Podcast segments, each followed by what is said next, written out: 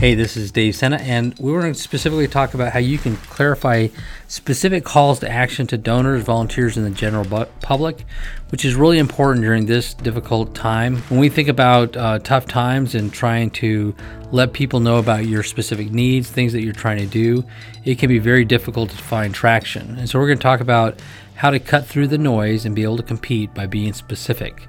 So, when we think about calls to action, they generally run around three main things for nonprofits time, expertise, and money, or volunteering and giving. And so when we think about doing those things for donors or volunteers or the general public, we're trying to explain to them ways they can get involved through our organization to make a difference in the community. And if we do this well, we can recruit new donors, uh, cultivate uh, current donors, maybe even help old donors to um, reinvigorate their work with us. Uh, and we have to be specific. So, one of the things that you need to be concerned about, whether it's a press release, an appeal letter, which something on your website, is you have one action in mind that when you're out asking for something or, or, telling people things, is that you have one key message that you're trying to let them know about. I see it all the time when I review different items that nonprofits are doing, whether it's a an appeal letter or an event or asking people on a, some sort of uh, card. You know, they ask for ten different things, and the and I understand it because what they're trying to do is say dear donor, dear volunteer, there is a place for you to be involved with our organization. No matter what you would like to do, there's a way for you to do it at our organization. Here's 15 ways to do that. And it's kind of like I always use this analogy when I'm talking to nonprofit leaders. It's kind of if you were trying to court or to to date a significant other uh, in sort of the pre-significant other time frame is that you if you went up to somebody and said you know um, what what would you like to do? Would you like and then you list off 10 things it almost comes off either that you don't know what's important to yourself or that it's a little creepy that you're just desperate to get them to do something. And it's a lot more confident building for you to go up to somebody and say to them would you like to go bowling or would you like to go camping or to do a specific activity? And hopefully you know based on that uh, a little bit about the donor or the general public of what you're asking them for that would align with those particular values. But if you don't you at least know that they may be interested in that way. But you really want to make sure that you have a key ask uh, that you're asking them whether it's on social media or paid ads whatever it may be that you're asking them a very specific thing. Because if you don't do that, what they will what will happen is they will get confused. You will be talking to them about 10 different ways and they'll have to start thinking about which one is most important to them. And that's not the conversation you want them to, them to be happen, having with you. Where you really want them to have a conversation is, yes, I would like to do X, and let, how do I do that? And then you connect them immediately to your organization. Whether it's giving, you have one button, one button giving, or one button volunteering, that they get right to the spot where they can say yes. Let me schedule an appointment, or yes, let me give you some dollars or money, so that they're involved immediately. And then that way you can then respond to them and get them complete that action, and then you'd maybe have a follow up action. And so you are on a journey with them from point A to B to C to D versus coming to them and say, which point do you want to go to, A through Z? And it's just too confusing. They will go somewhere else because they have to think too hard about which one's most important to them. So you really want to be specific in how you ask the donor or volunteer or the general public to be involved.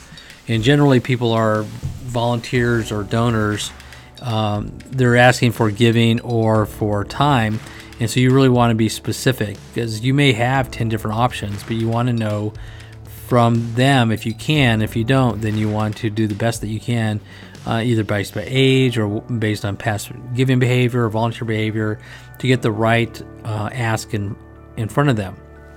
And if you don't know what those are, you might want to come up with default asks, uh, things that anybody can be involved with so it may be that you're a hunger organization. You say ten dollars will feed hundred people that uh, because of the partnerships we have with communities or because of the work that we do, and it's just a default ask. It's just something for anybody can be in involved with if you don't know anything about them. And then from there, you can help them move uh, one way or the other to other asks as you start to develop a relationship with them.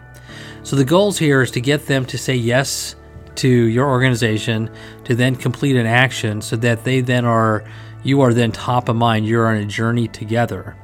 If you're able to do that, then you can follow through on uh, your ask and that fulfilled uh, action to tell them thank you and then do some sort of nice touch depending on what they do, and then you repeat the cycle again. So be specific. Once they say yes to the action and then complete the action, then you want to appreciate them, and then you want to circle back to them when it's appropriate to give them another way to be involved with the organization. It may be through volunteering, attending an event, giving again. There's tons of different ways that you can do a repeat action.